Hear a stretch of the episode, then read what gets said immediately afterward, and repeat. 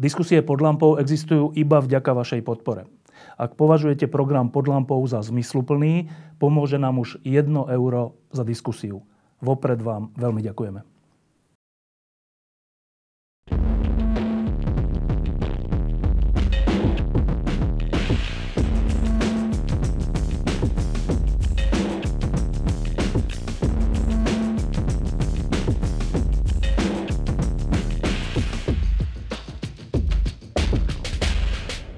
Naozaj pár chvíľ, hodín a dní pred rozhodujúcimi voľbami za posledných 20 rokov. Ono to tak je, že rozhodujúce chvíle e, majú, nejaký, e, majú nejakú predohru. Veci sa zbierajú, e, ľudia si vytvárajú názory a až po dlhom čase sa v spoločnosti môže niečo významné zmeniť. A teraz je tá chvíľa. A o tom, čo sa môže zmeniť a v akej spoločnosti žijeme, sa budem rozprávať v poslednej lampe pred voľbami s človekom, ktorý čelil tejto spoločnosti a jeho stavu nielen za posledné 4 roky, ale aj dlho predtým.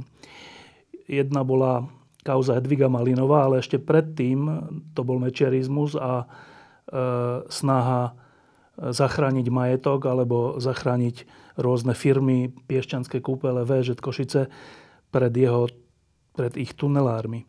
Potom prišla tá kauza Hedviga Malinová, kde išlo o to zachrániť česť a e, meno nevinného dievčaťa. E, a napokon prišla vražda a snaha pomôcť pozostalým k tomu, aby vyšla spravodlivosť najavo. Hovorím o Romanovi Kvasnicovi a teda hneď moja prvá otázka je, z tých troch vecí a troch veľkých období, ktoré som práve iba jednou vetou popísal, sa zdá, ako keby to základné nastavenie spoločnosti na Slovensku za posledných 20 rokov sa až tak veľmi nezmenilo.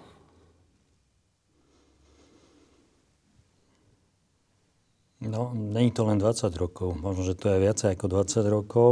Možno, že sme sa dostali teraz do určitého štádia vo vývoji našej spoločnosti, kedy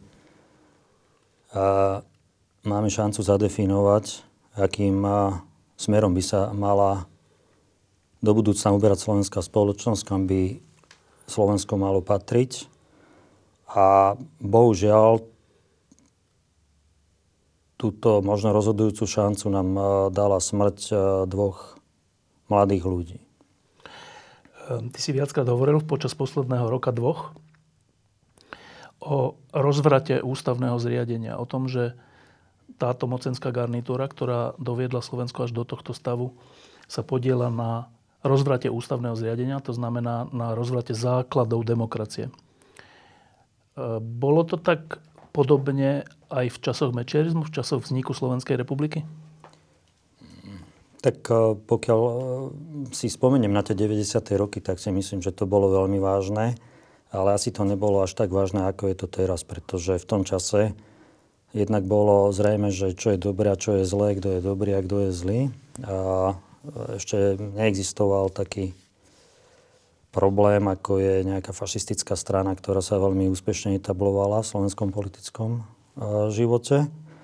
Čiže možno, že teraz je tá situácia ešte, ešte horšia. Aj myslím, že zahraničné politické podmienky v 90. rokoch a v súčasnosti boli vtedy pre nejaký demokratický zvrat priaznivejšie, pretože teraz uh, tie zahranično-politické pomery sú také, že sú do značnej miery uh, pre nás nebezpečné, pokiaľ si nebudeme schopní spraviť na Slovensku konečne poriadok, pokiaľ nebudeme schopní povedať, uh, kam má Slovensko patriť, či to má byť moderná slovenská Európa, alebo či to má byť nejaký hybrid ktorý sa aj ťažko definuje, pretože to sú tie rôzne názory rôznych slovenských politikov, no tak, tak naozaj môžeme, môžeme v perspektíve, ja tvrdím, možno 10-15 rokov sa nájsť niekde v nejakom vzduchoprázdne a, a môže byť vážne aj ohrozený ten demokratický stav slovenskej spoločnosti. Keď si popisoval posledné roky ako rozvrat ústavného zriadenia, tak skúsme iba na, na chvíľu popísať e, tie 90. roky mečiarizmus. E, nejakým podobným termínom. Čo to bolo? No, tak eh, bol to bolo to, bolo to niečo, čo riadil jeden človek, ostatní sa mu podlizovali, pretože to pre nich bolo ekonomicky zaujímavé. A v tom čase sa delil vlastne veľký koláč slovenského majetku, keď to tak obrazne poviem. A mysleli sme si, že pokiaľ sa ten koláč alebo ten majetok rozdeli, tak už snáď by mohol byť pokoj. Ukázalo sa, že to nie je pravda, pretože ľudia, ktorí vtedy si uh, vlastne utrhli značnú časť slovenského majetku alebo majetku, ktorý patril slovenskej spoločnosti, tak vlastne pokračovali neskôr, prešli do získavania majetku zase z verejných zdrojov. Takže je to dosť príbuzné, to obdobie mečiarizmu a ficoizmu, keď to tak nazvem. Ale hovorím, teraz je to troška nebezpečnejšie, pretože, pretože ten eh, rozvrat, ktorý sa ukázal predovšetkým z vyšetrovania vraždy a dvojnásobnej úkladnej vraždy dvoch mladých ľudí, je strašný a ukazuje sa, že mm, za tých 20-25 rokov ten rozklad postupne prenikol do všetkých sfér fungovania štátu. A bojím sa, že tie generácie, ktoré medzičasom dorástli do tých pozícií, aby mohli riadiť štátne orgány, tak sú týmto nasiaknuté.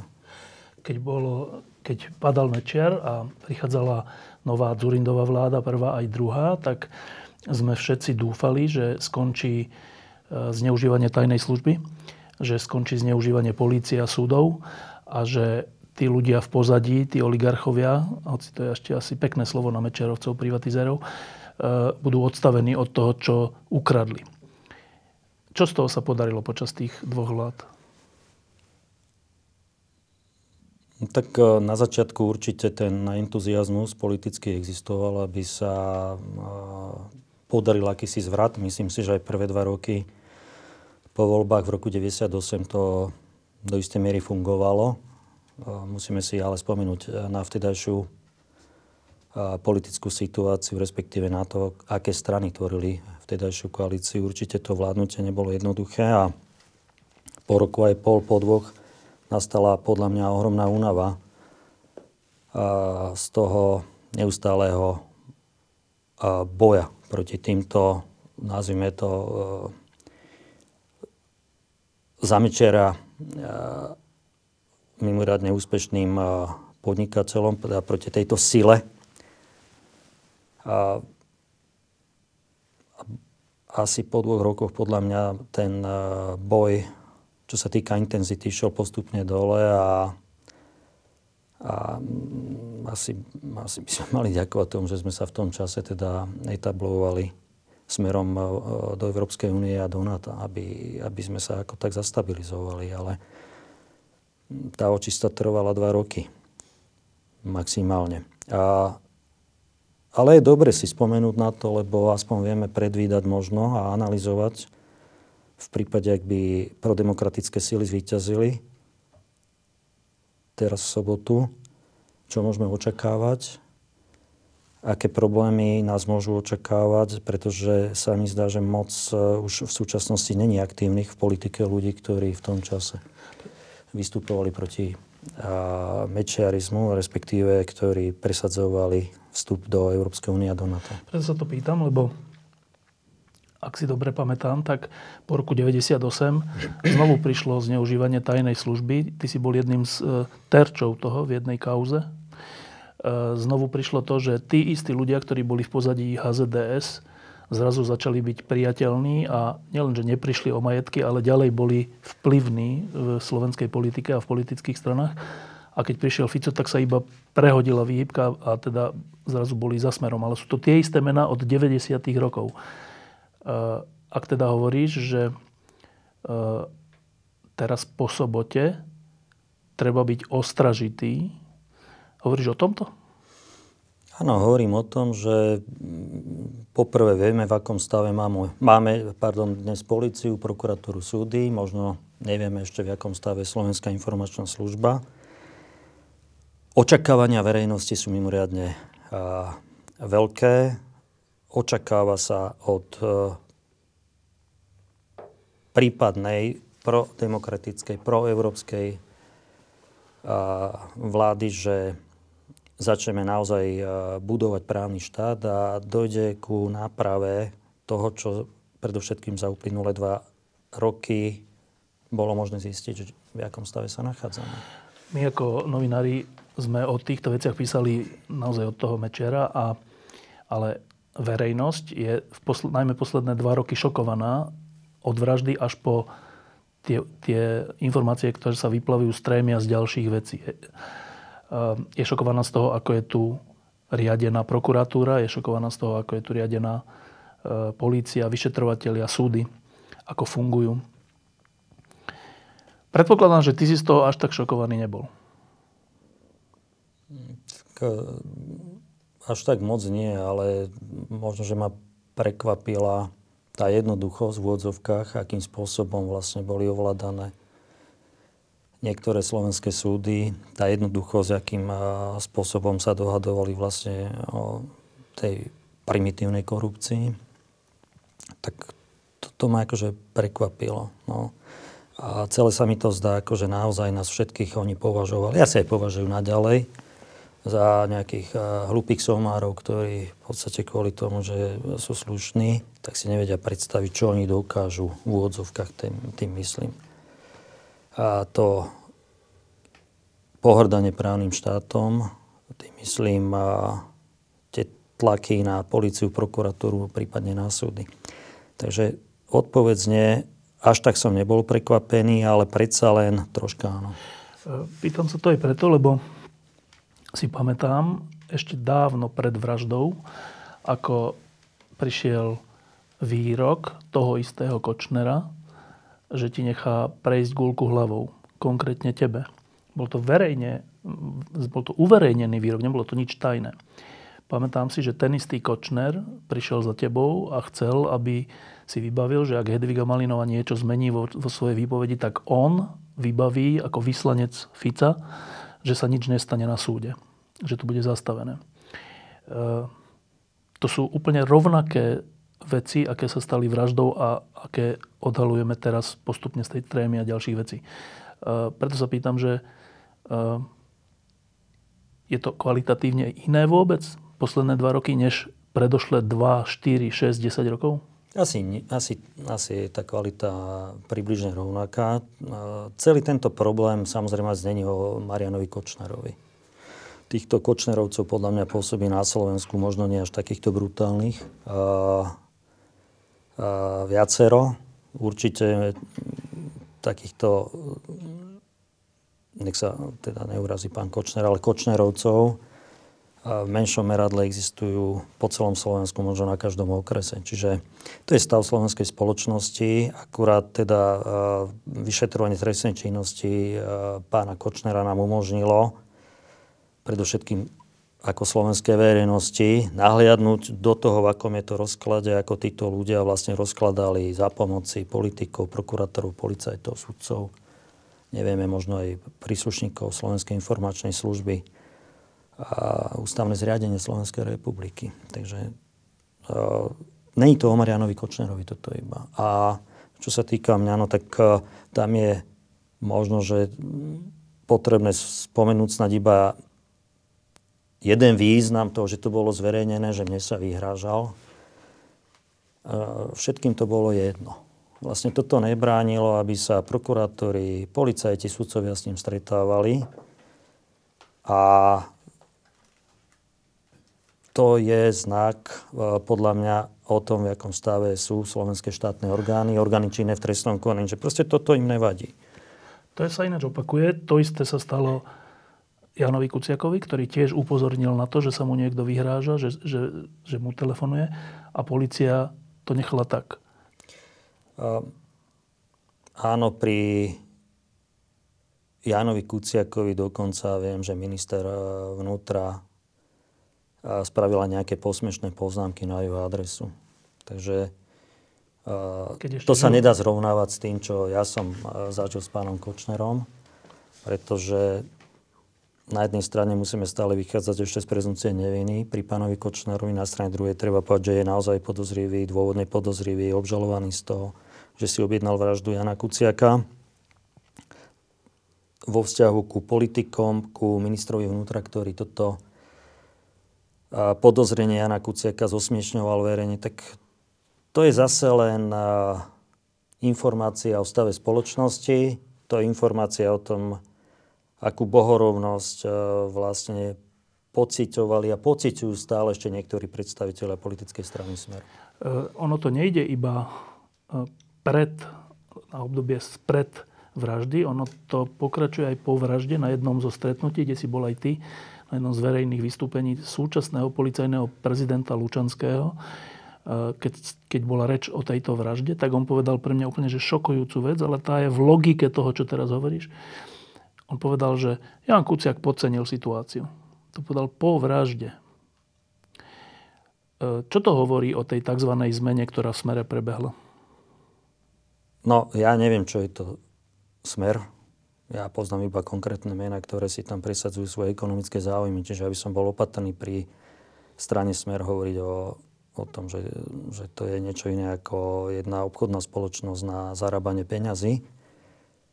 A to vyjadrenie, tam sme spolu sedeli a faktom je, že sme chceli obidvaja hneď odísť, keď sme to počuli, že Jan Kuciak mal podceniť situáciu.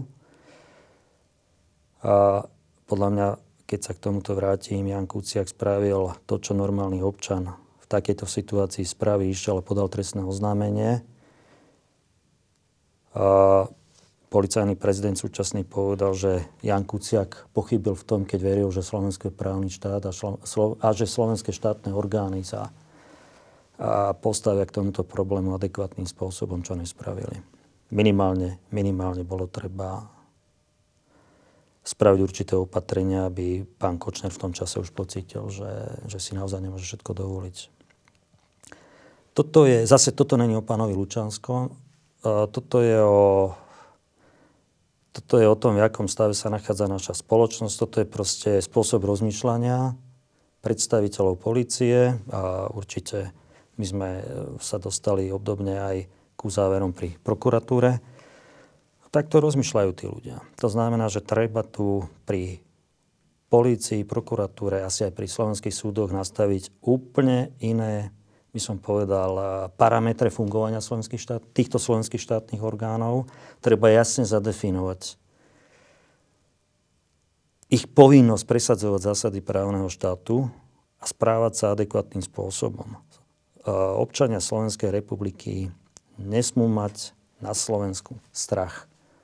Nesmú mať strach ale ani z toho, že idú s dôverou na policiu, na prokuratúru, že idú s dôverou, že dosiahnu spravodlivosť e, pred súdy. Pretože potom, čo dneska vlastne už vieme, predovšetkým za uplynulé dva roky, to není len o pocitoch. Áno, dajme tomu, že v minulosti sme mali pocity, dneska máme dôkazy, tak je, tak je zrejme, že tieto štátne orgány nefungujú spôsobom, akým by mali.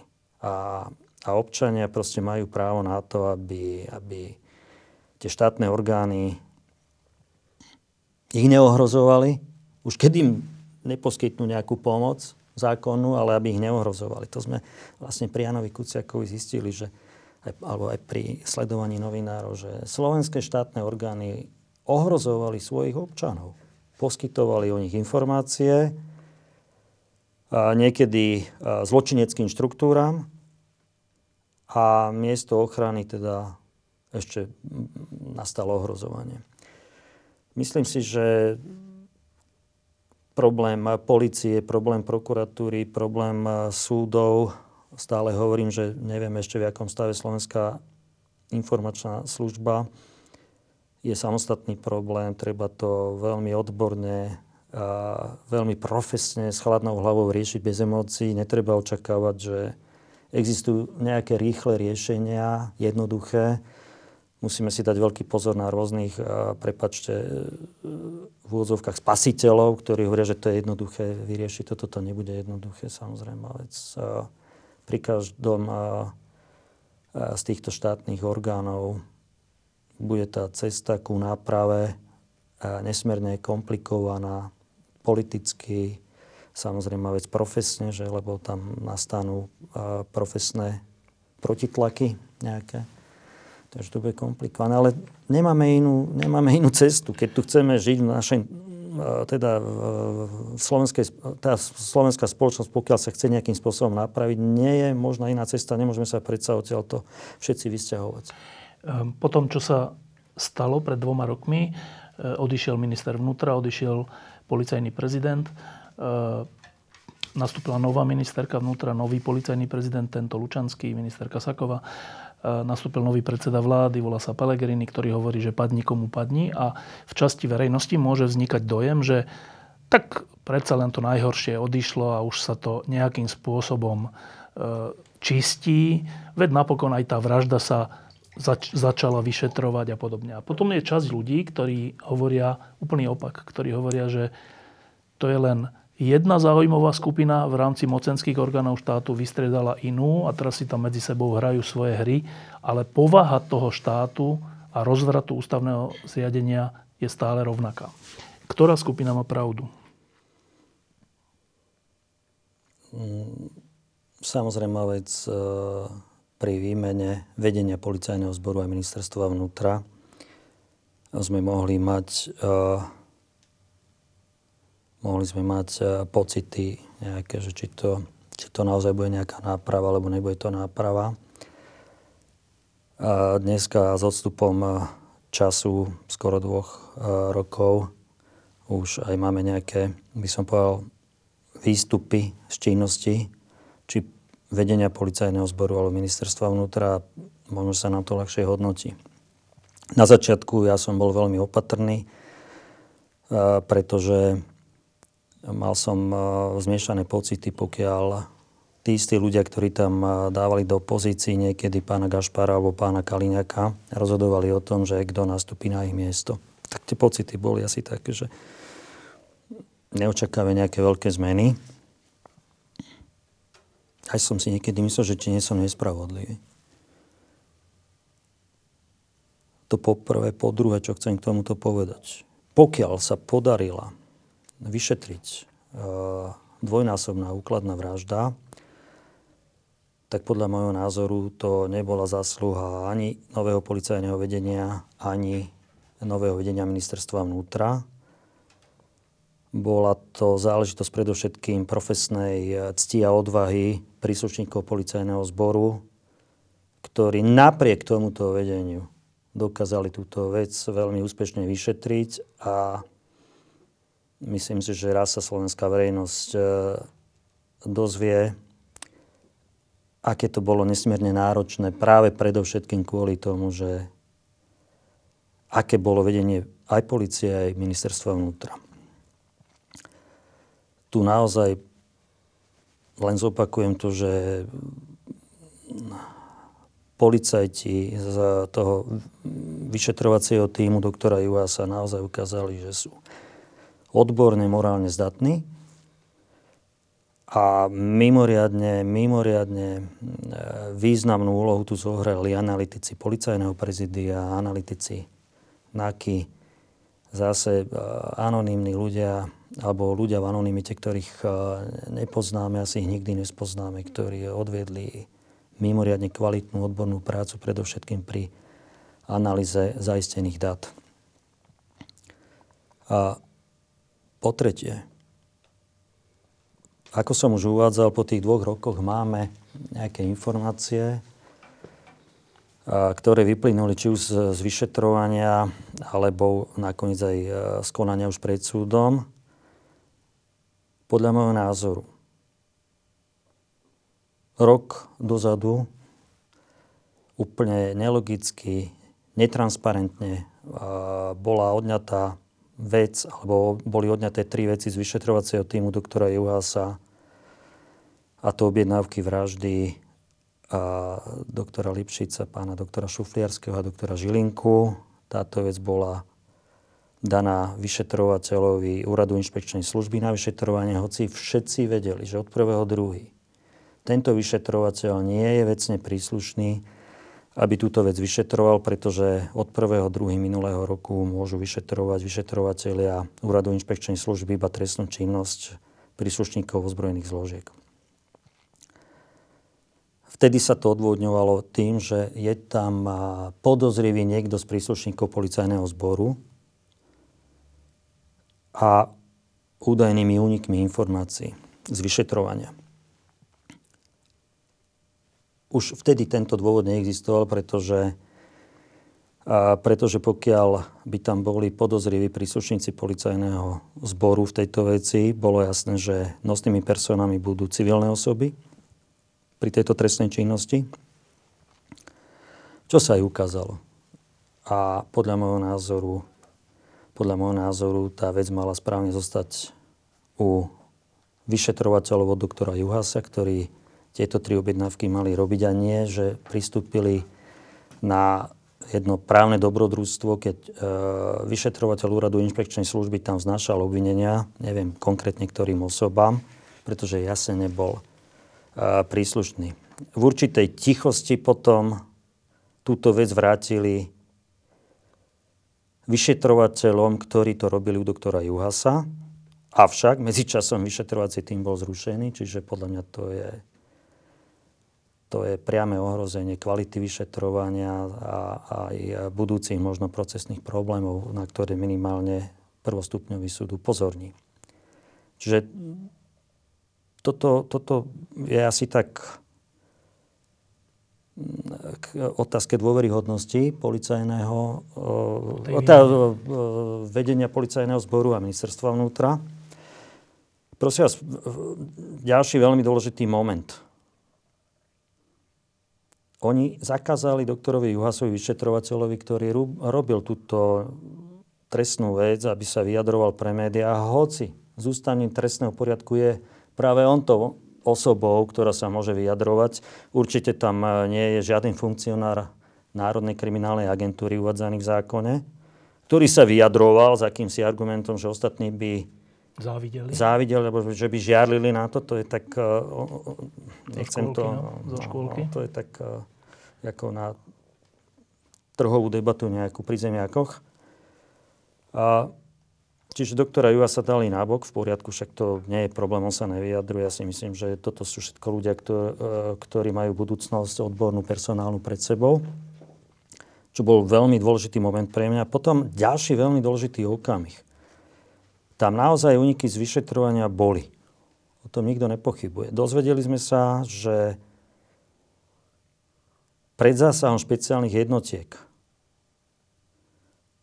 jeden zo svetkov na súde povedal, že sa to dozvedel v bratislavských kaviárniach. Bola vonku informácia, že tieto špeciálne jednotky majú spraviť uh, podporu vyšetrovateľovi pri úkonoch voči budúcim obvineným Teraz si predstavte, že toto sú naozaj pachatelia, alebo podozriví sú, že sú pachateľmi z tej najbrutálnejšej trestnej činnosti. Dneska vieme, že mali k dispozícii samopaly. Tak si predstavte, že tento únik bol spôsobili ohroziť život a zdravie zasahujúcich príslušníkov policajného zboru. Toto bolo za nového vedenia policajného zboru. Tieto úniky, ktoré podľa mňa ohrozili život a zdravie zasahujúcich eh, príslušníkov tých špeciálnych jednotiek policajného zboru. A toto všetko mi hovorí, aby som bol opatrný, toto mi všetko hovorí, že to je môj pocit z pred dvoch rokov, keď došlo ku výmene vo vedení policajného zboru alebo vo vedení ministerstva vnútra, bol správny. To znamená, že až tak strašne moc sa nič nezmenilo. Pokiaľ sa zmenilo, tak to bolo kvôli tomu, že tu bol silný tlak novinárskej obce, silný tlak občianskej spoločnosti slovenskej a nebolo také jednoduché vstúpiť do vyšetrovania, vyšetriť, e, späť e, vymeniť vyšetrovateľa a podobne. Takže asi tak by som odpovedal e, na otázku, ktorú si mi položil. Ešte jedna vec e, za tie posledné dva roky úplne zatriasla verejnosťou a to je to, že e, najvyšší strážca zákonnosti, ktorým je podľa Slovenskej ústavy generálny prokurátor, poskytol svoju kanceláriu na to, aby tam v spolupráci s podsvetím alebo s mafiánom nahrával iných ľudí, vrátane politikov a potom ich tým, tými nahrávkami vydieral. Ja som sa snažil zistiť, či je niečo také, e, či sa niečo také niekde na svete stalo. Nenašiel som také. E, čo to tebe ako bývalému prokurátorovi hovorí, že generálny prokurátor tejto republiky, e, zvolený väčšinou smeru, sa podielal na zneužívaní svojej funkcie budovy generálnej prokuratúry na nahrávanie iných ľudí asi, asi by sme nemali izolovať problém, keď to tak nazveme, doktora Trnku od celého diania v slovenskej spoločnosti. Proste takto fungovali a do istej miery ešte stále podľa mňa aj fungujú niektoré slovenské štátne orgány. Akurát hovorím, že za tie dva roky sa možno zmenilo to, že sú troška opatrnejší a, a tie úplne ako preflaknuté, keď to takto poviem, mená tie spomedzi seba vypudili a proste ich žiadajú, aby odišli. Ale to, čo si popísal, je v podstate súčasť toho diania, podľa mňa, ktoré bolo na súdoch, na prokuratúre, na policii. Veď to je na tej úrovni, akože a, policajti dávali pravdepodobnému objednávateľovi vraždy Jana Kuciaka informácie o, Jano, o Janovi Kuciakovi, to je na tejto úrovni, to je na tej úrovni, že e, jeden z obžalovaných, podľa mňa preukázateľné, e, riadil spôsob rozhodovania niektorých slovenských súdov cez pravdepodobne štátnu tajomničku ministerstva spravodlivosti. Čiže to je, to je súčasť tohto diania, to sa nedá odizolovať. Takto to proste je. A musíme byť opatrní, aby sme tým, že sa budeme dožadovať napríklad nejakého silného potrestania doktora Trnku, nezabudli na to, že toto je proste systém a tu nejaký trest pre doktora Trnku, ktorý, jak som ho videl, je ľudská troska, je absolútne bezvýznamný. My musíme napraviť proste tento marazmus, e, v akom sa nachádza slovenská spoločnosť. To bude nesmierne komplikované. Možno, že prvý krok je zadefinovať si tú diagnózu, ten stav, v akom sa nachádzame. A presne o to ide, lebo ďalšia z vecí, ktorú sme sa dozvedeli, a to je posledná vec, ktorá sa ťa opýtam predtým, než sa dostaneme k budúcnosti, je fungovanie slovenských súdov. Dozvedeli sme sa, že e, sa to tu deje tak, že nejaký človek má svojho šoféra, z neho sa stane potom sudca. Nejaký iný človek má dve svoje sekretárky, z nich sa stanú sudkyne. A potom cez týchto ľudí sa vybavujú konkrétne rozsudky, vrátane e, ingerencie Kočnera, ale nejde teraz o Kočnera. Proste dozvedeli sme sa, že významní sudcovia, vrátane šéfov niektorých súdov sú nie sudcovia, ale nastrčené figurky na to, aby tomu či onomu vybavili rozsudok.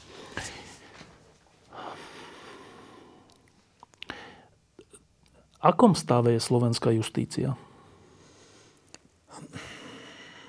Tak uh, asi predovšetkým treba povedať, že uh, za uplynulých 30 rokov do vedúcich pozícií v slovenskej justícii nastúpili už nové generácie, ktoré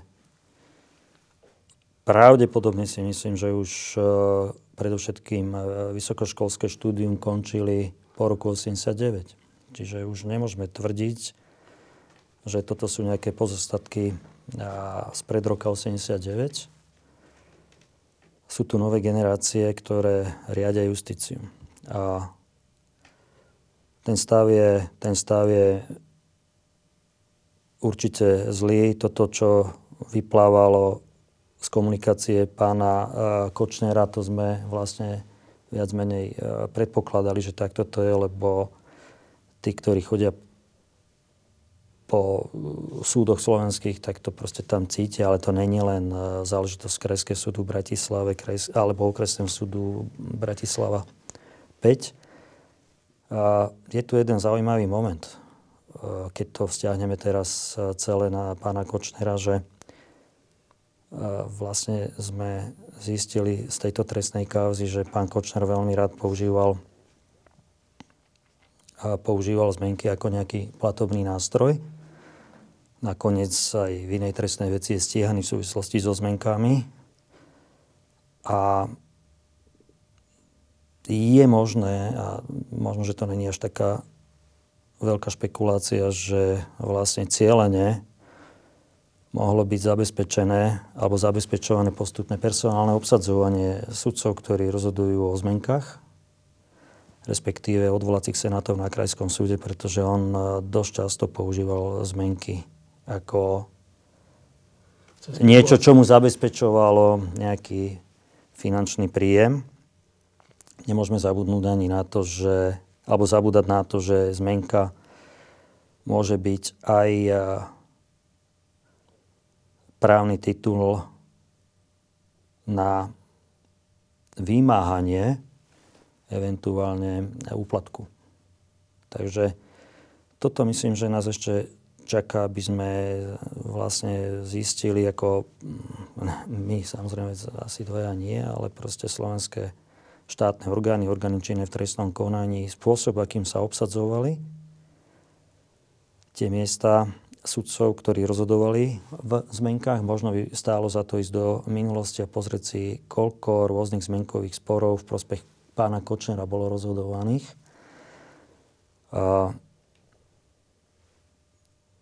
V trestnom konaní, kde zastupujem Zlatko Kušnírovú, tak sme vlastne zistili existenciu minimálne 30 zmeniek, ktoré boli vystavené prospech eh, Mariana Kočnera. To len na okraj tejto témy. Z trestného spisu vyplýva existencia 24 zmeniek, ako ktoré by reálne stále ešte mali existovať. Zaujímavé, že v čase, keď už bol vo väzbe, tak eh, niektoré z jeho zmeniek s vysokým stupňom pravdepodobnosti boli preplácané. To by som zatiaľ nekonkretizoval, kde, komu, akým spôsobom. A čo je podstatné ešte, keď idem k pánovi Kočnerovi z tejto témy súdy a mm, stav slovenskej justície, a čo je tam zaujímavé, v čase, keď už bol vo väzbe, tak vedel zabezpečiť e, vlastne finančné plnenia pre pani Žužovú v objeme 100 až 200 tisíc eur, čo tiež môže súvisieť e, so zmenkami a s jeho obľúbou v úvodzovkách so zmenkovým právom alebo v zmenkovom práve. A je možné, že tento človek si zabezpečoval vlastne cez e, ministerstvo spravodlivosti cez niektorých funkcionárov personálne obsadzovanie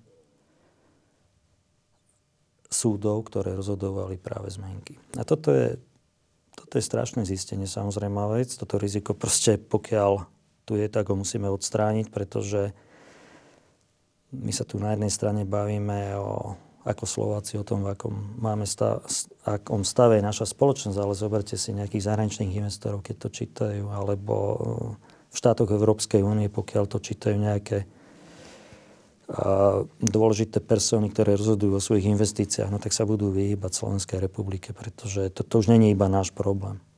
Toto je problém a naozaj aj budúcej ekonomickej stability Slovenskej republiky, pretože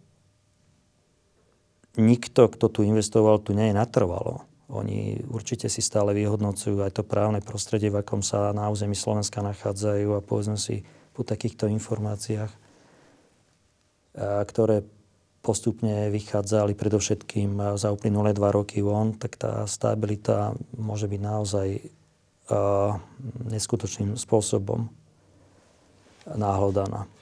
Iba aby som tomu rozumel, iba kratučká poznámka, že z toho, čo si teraz povedal, mi vychádza, že už v čase, keď je Marian Kočner e, vo väzbe, niektoré jeho zmenky sú stále funkčné a tí, ktorí mu na základe zmeniek, tak povediať, zdržia peniaze, sa o ňoho ďalej finančne starajú? No, uh, skúsme sa vrátiť teraz 10 minút späť. Bavili sme sa o tom, že nové policajné vedenie, aké kroky spravilo. Po ukončení vyšetrovania rozpustili vyšetrovací tým. Ja som to možno ako jeden jediný kritizoval. Poprvé, tento vyšetrovací tým mal robiť všetky podozrenia z trestnej činnosti, ktoré vyplývali z vyšetrovania. Tam by som povedal aj tie poznatky strémy. Po druhé, mali robiť podporný tým pre prokurátora, a ďalej zabezpečovať dôkazy, pretože prokurátor v priebehu konania pred súdom môže predkladať súdu návrhy na vykonanie dôkazov a sám tieto dôkazy môže súdu predkladať. Toto sa v podstate odstránilo, táto možnosť. A dneska podľa môjho názoru neexistuje na Slovensku žiaden vyšetrovateľ, ktorý by pracoval s týmito informáciami, o ktorých sa bavíme, ktoré vyplývajú postupne z vyšetrovania alebo aj z konania pred súdom. Dneska je zrejme, že podľa mňa v čase, keď bol e, pán Kočner vo väzbe už, tak e, poklesol jeho osobný záväzok ako úverového klienta v jednom z peňažných slovenských ústavov zo 4 milióny na 1,5 milióna, čiže niekto za ňo zaplatil 2,5 milióna. Je podľa mňa vysoká pravdepodobnosť, že to bolo práve plnenie jednej zo zmeniek. Ďalej v čase, keď bol vo väzbe, tak niekto zaplatil za jednu zahraničnú spoločnosť. A myslím, že úver vo výške 0,7 milióna eur, kde on bol záložným ručiteľom a zase pravdepodobne to bolo uhradené a, zo zmenky a podľa obsahu, ktorej sa malo plniť v jeho prospech. Čiže to už, keď tak rátame 3,2 milióna v čase, keď bol vo väzbe. Toto je samozrejme vec e, riziko, len e, keď si zoberieme teraz obsah motákov, omlúvam sa, že idem z jedného do druhého, ale tie súvisy proste mne tu vyskakujú. Zabezpečil pre pani Žužovu 100 až 200 tisíc v čase, keď teda ona ešte bola na slobode, kým nebola vzatá do väzby. On už bol vo väzbe za zmenky. V tomto čase podľa mňa existuje podozrenie, že organizoval, alebo je podozrenie, že organizoval vraždu doktora Šufliarského. A toto všetko stálo peniaze. No ale rozpustili vyšetrovací tým. Dneska vlastne je zrejme, že tieto informácie sú k dispozícii a nezdá sa mi, že niekto s týmto pracuje. To je ďalší dôvod, keď sa vrátim späť ku, novo, ku debate o novom vedení policajného zboru, že to je proste neprofesionálne, čo spravili. Teraz idem späť ku zmenkám. A, áno,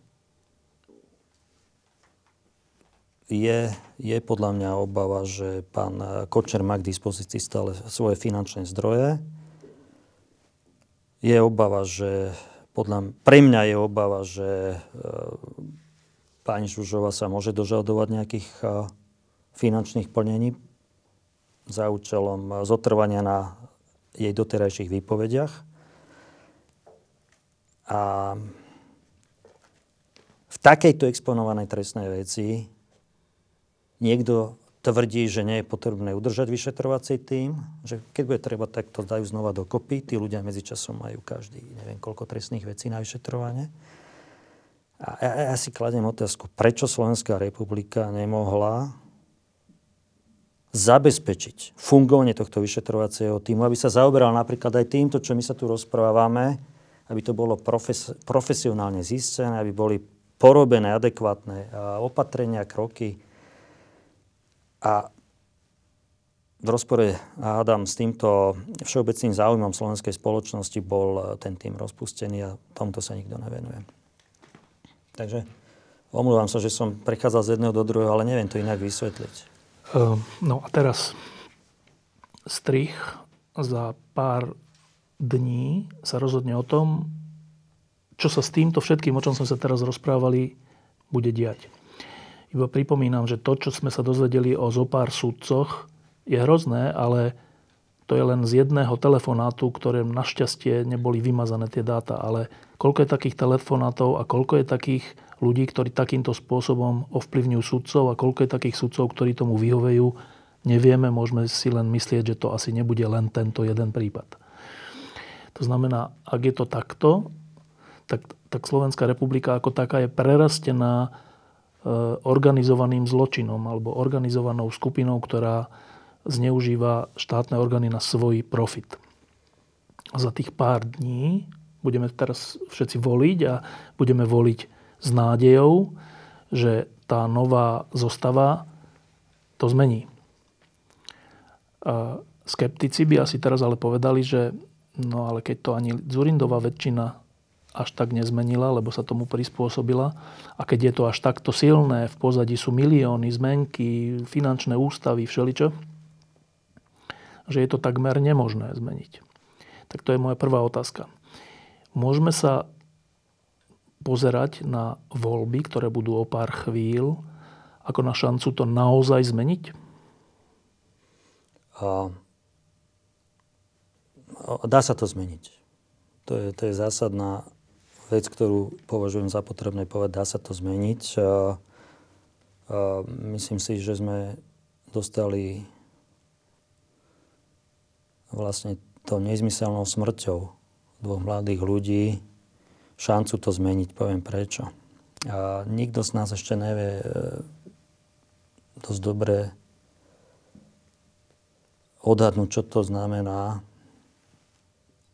to, čo sa stalo pred dvomi rokmi e, v mysliach e, e, slovenských voličov a slovenskej verejnosti. V podstate to je, to je niečo, čo odsudzujú podľa mňa všetci, či je to volič Smeru, či je to volič pána Kotlebu. Čiže všetci to odsudzujú. Toto dáva šancu to zmeniť, pretože to je mandát, ktorý podľa mňa v prípade, ak vznikne jedna prodemokratická vláda slovenská, proevropská, ten mandát, ktorý tu ešte nebol. Tá situácia je iná ako v roku 98, pretože dneska vieme aj vďaka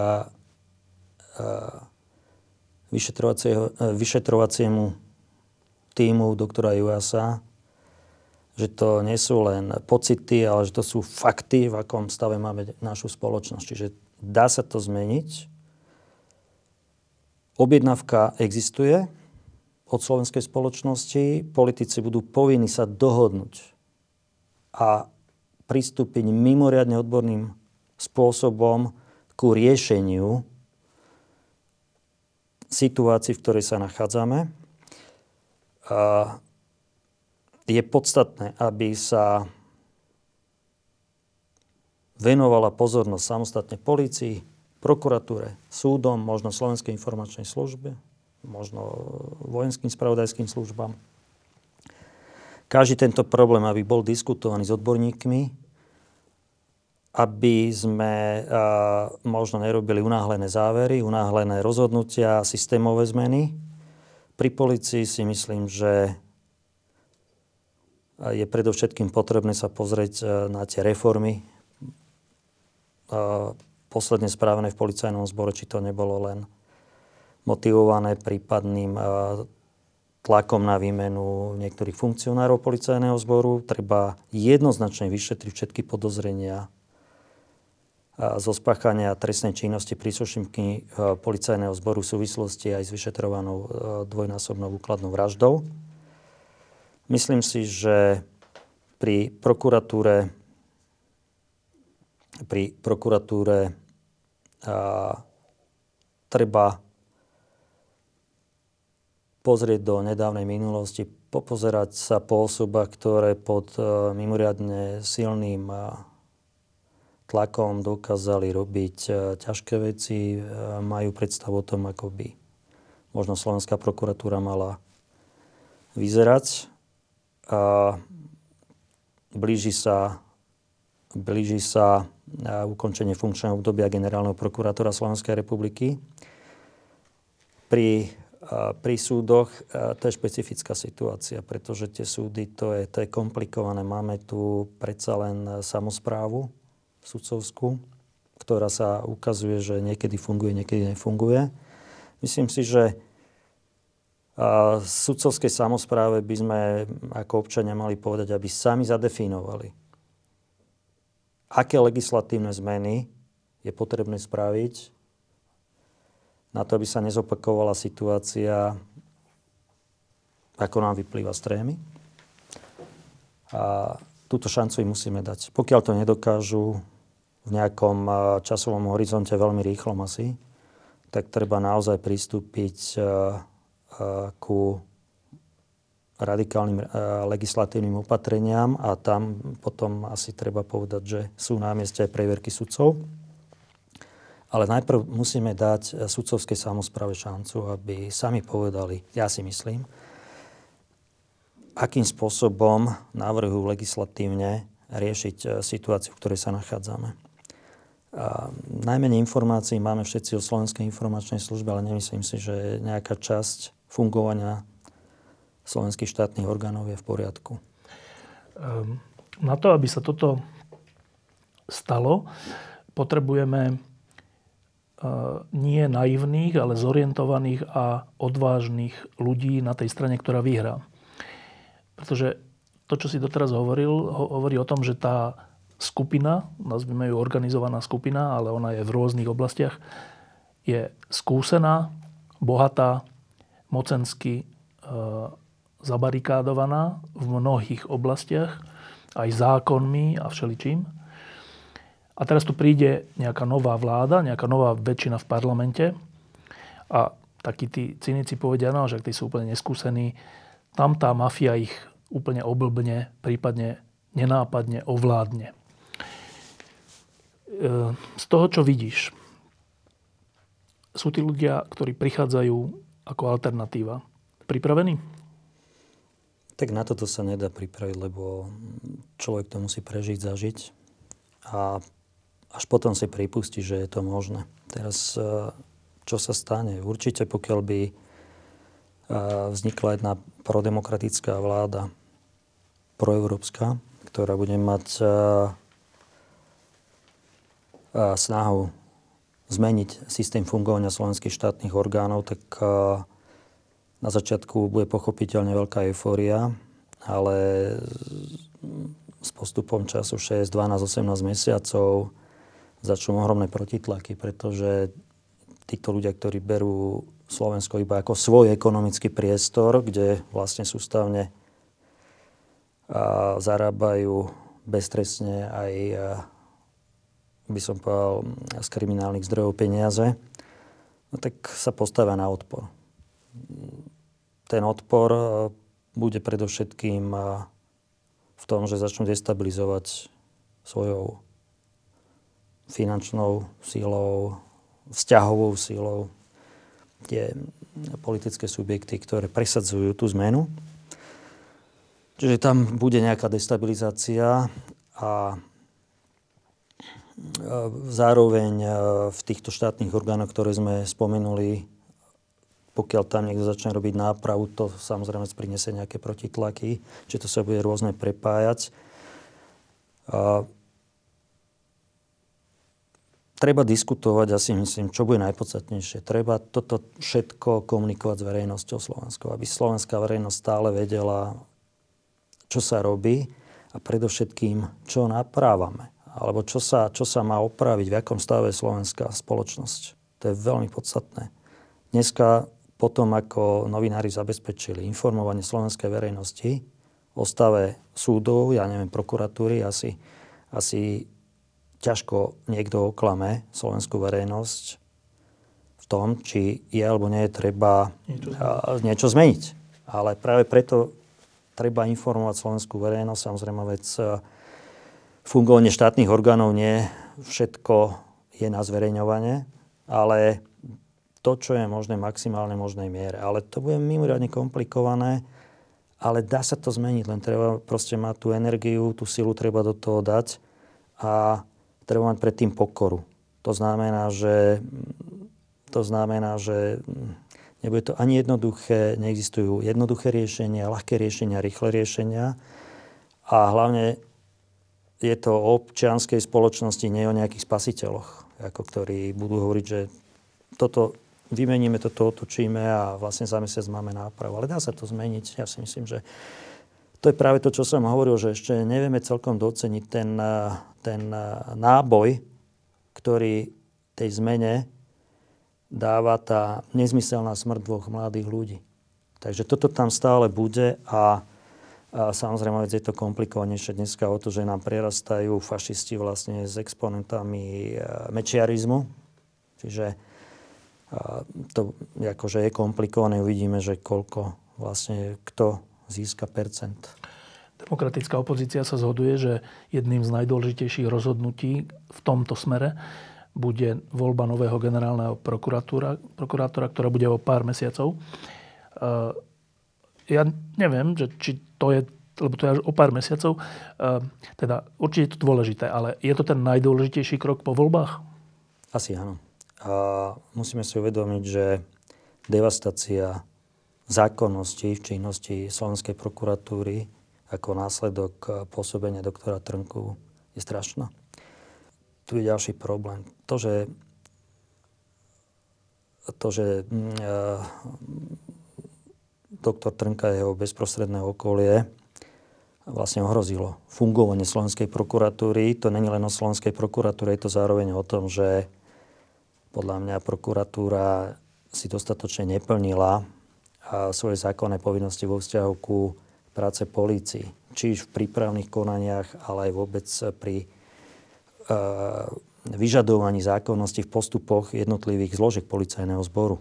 To sme videli napríklad pri tých e, zásahoch rôznych, že keď uh, vlastne silní muži slovenskej policie nabadali v podstate vojensky organizovanú zložku, teda policajný zbor na používanie strelných zbraní a pelendreky a zásahy. To je, to je proste z môjho pohľadu úplne bláznostvo. Takže tá prokuratúra si tam neplnila svoje zákonné povinnosti, čiže prokuratúra, ktorá začne normálne fungovať, vie robiť tlaky na fungovanie policajného zboru, na dodržiavanie zákonnosti v činnosti policajného zboru Zároveň prokuratúra je schopná presadzovať do istej miery v zákonom určených prípadoch v súdnych konaniach. Áno. Čiže je to aj určitý tlak na súdy. Sudcovia naozaj musia mať obavu, že v prípade, ak sa rozhodnú pre korupciu, pre nezákonnosti, existuje tu nejaký štátny orgán, ktorý funguje normálnym spôsobom a bude vyžadovať kon, vyvodenie konsekvencií aj prípadne trestnoprávnych.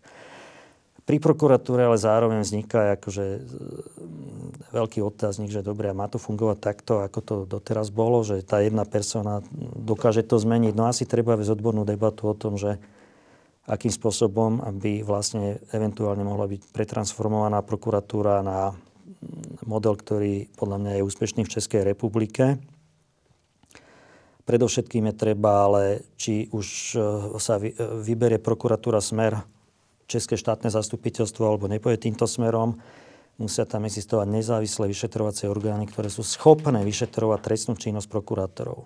Prečo? A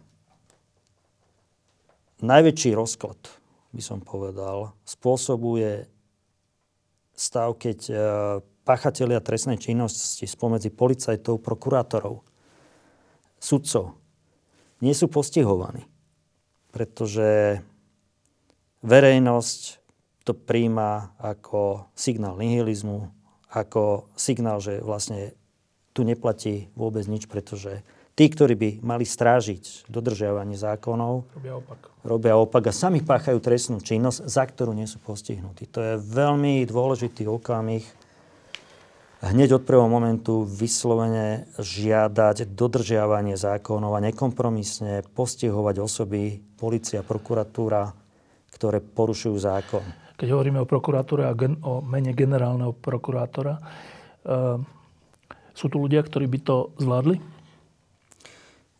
Určite, určite, určite sú. Ja si myslím, že väčšina prokurátorov sú slušní ľudia. Troška máme tam otázniky všetci, lebo ja som si nevšimol za éry doktora Trnku, že by sa ktokoľvek z prokurátorov postavil a všetci dobre vedeli, že pán Kočner tam parkuje pred generálnou prokuratúrou a že, že tam býva už v raňajších hodinách veselá nálada. Ja som sám zažil keď som bol s Hedvigou na prokuratúre, to je také ako úsmevné, čo vám poviem. Išli sme na výsluch s Hedvigou na generálnu prokuratúru a cestou z výsluchu vo výťahu k nám pristúpil psovod v Maskačoch s vlčiakom tak bol som prekvapený, lebo na generálnej prokuratúre vo výťahu generálnej prokuratúry, aby ma ohrozoval e, pes, vlčiak a potom som zistil, že to je generálny prokurátor pod vplyvom alkoholu so svojím vlčiakom o 10. Čiže toto oni všetci videli a počuli o tom, nikto sa nepostavil. Takže to ako sú určité otázniky, ale dobre, musíme povedať, e, toto je za nami, Samozrejme, z nekompromisne treba postihnúť tých, ktorí sa dopustili na prokuratúre trestnej činnosti, nekompromisne. Ale vy všetci ostatní, tuto je určitá čiara, idete dopredu a potrebujeme z prokuratúry spraviť jeden fungujúci štátny orgán, za ktorý sa nemusíme v zahraničí hambiť a, a, a takíto ľudia sú tam určite.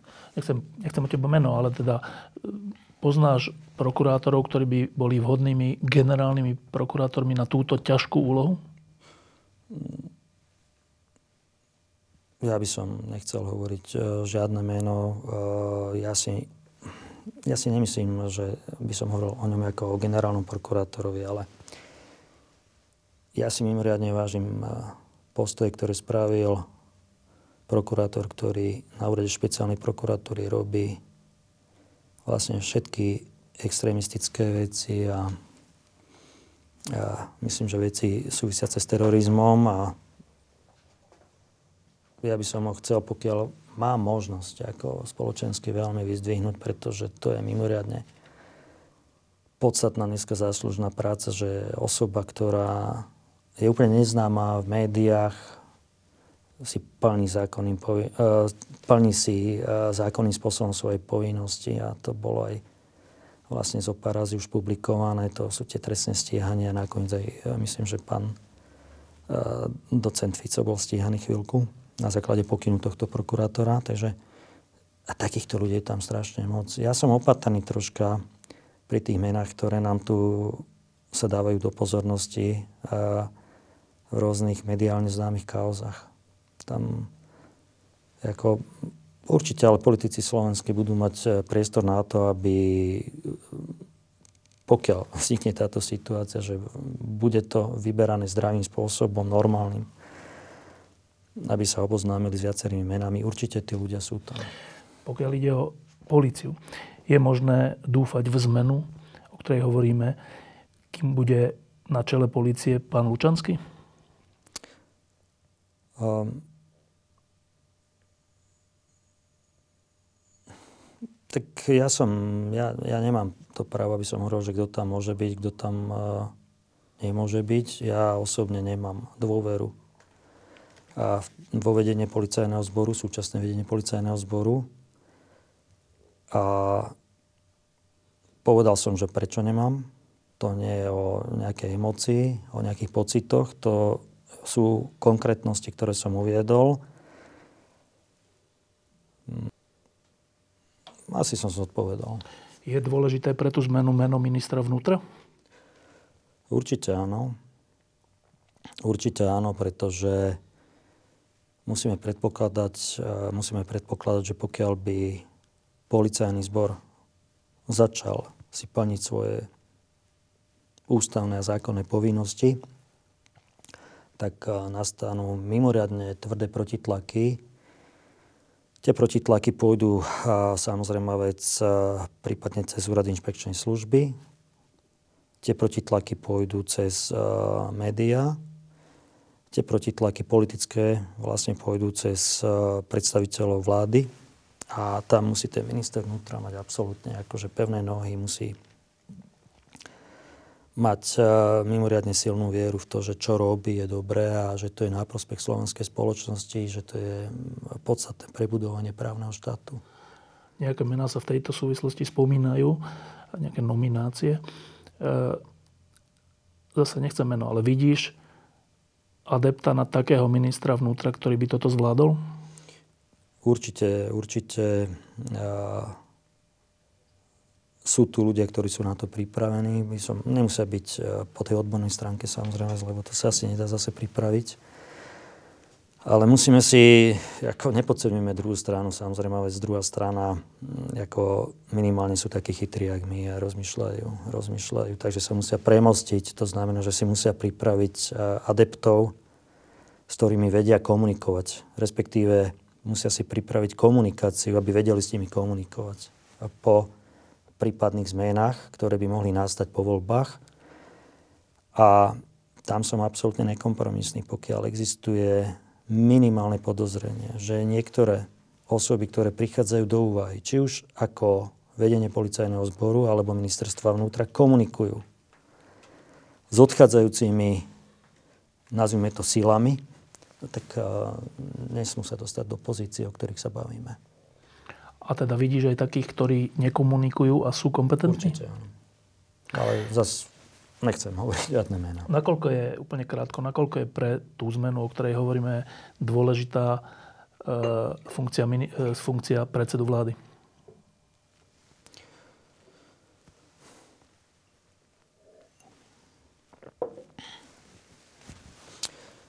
No, je podstatná, pretože ja si pamätám vlastne tie boje aj po roku 98, ktoré sa viedli a tam naozaj premiér Zurinda na začiatku robil mimoriadne podstatnú robotu pre ochranu, by som povedal, fungovania policie. A premiér Slovenskej republiky musí mať prehľad o tom, čo sa deje predovšetkým v rezortoch vnútra a spravodlivosti, pretože musí tomu rozumieť, pretože to sú najväčšie očakávania, ktoré sú spojené s týmito voľbami, že aké zmeny tam prídu a títo ľudia, ktorí tam nastúpia, budú musieť tomuto venovať mimoriadne zvyšenú pozornosť aj politicky. No a aj vzhľadom e, ku tým protitlakom, ktoré zákonite prídu, to je otázka 6, 12, 18 mesiacov. Ako náhle odstavíte od peňazí, predovšetkým od verejných financií, tie najsilnejšie slovenské skupiny, tak je treba očakávať protiopatrenia. To bude až destabilizácia v prípade potreby celého politického života slovenskej spoločnosti. Takže to, že sa nenechajú len tak ohroziť, to je, to je proste jasné dopredu. Zase vidíš adeptov na post, na post predsedu vlády, ktorí by tento tlak zvládli? Tak zatiaľ sa mi zdá, že jedno meno, ale nechal by som si ho pre seba. No, e, z toho, čo si hovoril a čo si najmä zažil za posledných 10, 12, 13, 15, 30 rokov, ide na mňa to, že e, máš veľkú skúsenosť v tom, ako veci fungujú, nie ako sa javia bežným ľuďom, ale ako v skutočnosti fungujú, kto je za tým, čo je za tým, aké finty sa dajú používať na verejnú mienku a na všeličo iné. E, predpokladám, že človek, ktorý má túto skúsenosť, tak, sa, tak má veľmi malú ilúziu o tom, ako nejaké nové strany alebo iní ľudia, alebo teda nová garnitúra e, všetko ľahko zmení a stačí jedny voľby a všetko je zmenené. E, a teda to je tá moja predposledná otázka, že ideš voliť? Áno, určite, áno. Ideš voliť s radosťou? No, poviem pravdu, že keď som videl teraz, keď som videl niektoré strany, že ako im to padá dole, tak áno. Myslíš smer? No, niektoré, niektoré politické strany, tak idem s radosťou, lebo ako, mne sa už nechce na nich pozerať, fakt. Ja teraz myslíš sa na sebe predpokladám, Dobre, ale teraz nemyslím to tohto druhú radosť, ale ideš, ideš voliť s nádejou, že tí ľudia, ktorým dáme dôveru, tento neuveriteľne ťažký boj, ktorý je pred nimi, zvládnu? Máš túto dôveru? Mm, je to naša povinnosť. Naša povinnosť je, aby sme sa všetci pokúsili to zmeniť. Keď tu chceme zostať žiť, nechceme sa všetci vysťahovať, a tak je to naša povinnosť. idem voliť kvôli tomu, aby som pomohol presadiť sa ľuďom, od ktorých očakávam nie genialitu, neočakávam od nich schopnosť všetkomu porozumieť, ale aspoň možno schopnosť e, vypočuť si to, čo slovenská spoločnosť chce zmeniť. Takže e, tu nádej mám. Ja si myslím, že je to zmeniteľné, musíme dať toto energiu všetci. A myslím si, že po tretíkrát to zopakujem, takáto situácia tu ešte nebola. To, nech to neznie pateticky, ale to, že proste zavraždili dvoch nevinných mladých ľudí, ľudia, ktorí sa tu etablovali v tých mocenských, totálnych mocenských pozíciách, to fakt vytvorilo novú situáciu. A ja si myslím, že toto je mandát, ktorý, ktorý možno, že si neuvedomujeme, ale mali by sme ho využiť, lebo tých šancí už nebudeme mať moc. Roman Kvasnica, ďakujem, že si prišiel. Ja ďakujem za pozvanie. Ako sa Hedviga? Ja som s ňou, e, ja som s ňou už e, vlastne dlhšie nehovoril, ale myslím, že dobre. No tak žije na území Maďarskej republiky, má tri detičky a nie je stíhaná. Myslím si, že to dianie slovenské politické ju až tak moc nezaujíma, ale myslím, že to je, že to je v poriadku. Ako. Minule dokonca podpísala nejaké vyhlásenie, čiže troška to, troška to sleduje, zdá sa mi. Ja neviem. Ja, ja, ne, ne, to by myslím, že koho voliť, alebo niečo také. Ja aj tak to je dobré potom. Ale to už je za nami. Um, čo sa stane v sobotu? Ja si myslím, že využijeme šancu. Neveril som tomu, ale neveril som tomu dlho. Ale myslím, že využijeme šancu a myslím si, že musíme sa všetci spojiť a zvíťaziť nad tým zlom, ktoré tu je. Diskusie pod lampou existujú iba vďaka vašej podpore. Ak považujete program pod lampou za zmysluplný, pomôže nám už 1 euro za diskusiu. Vopred vám veľmi ďakujeme.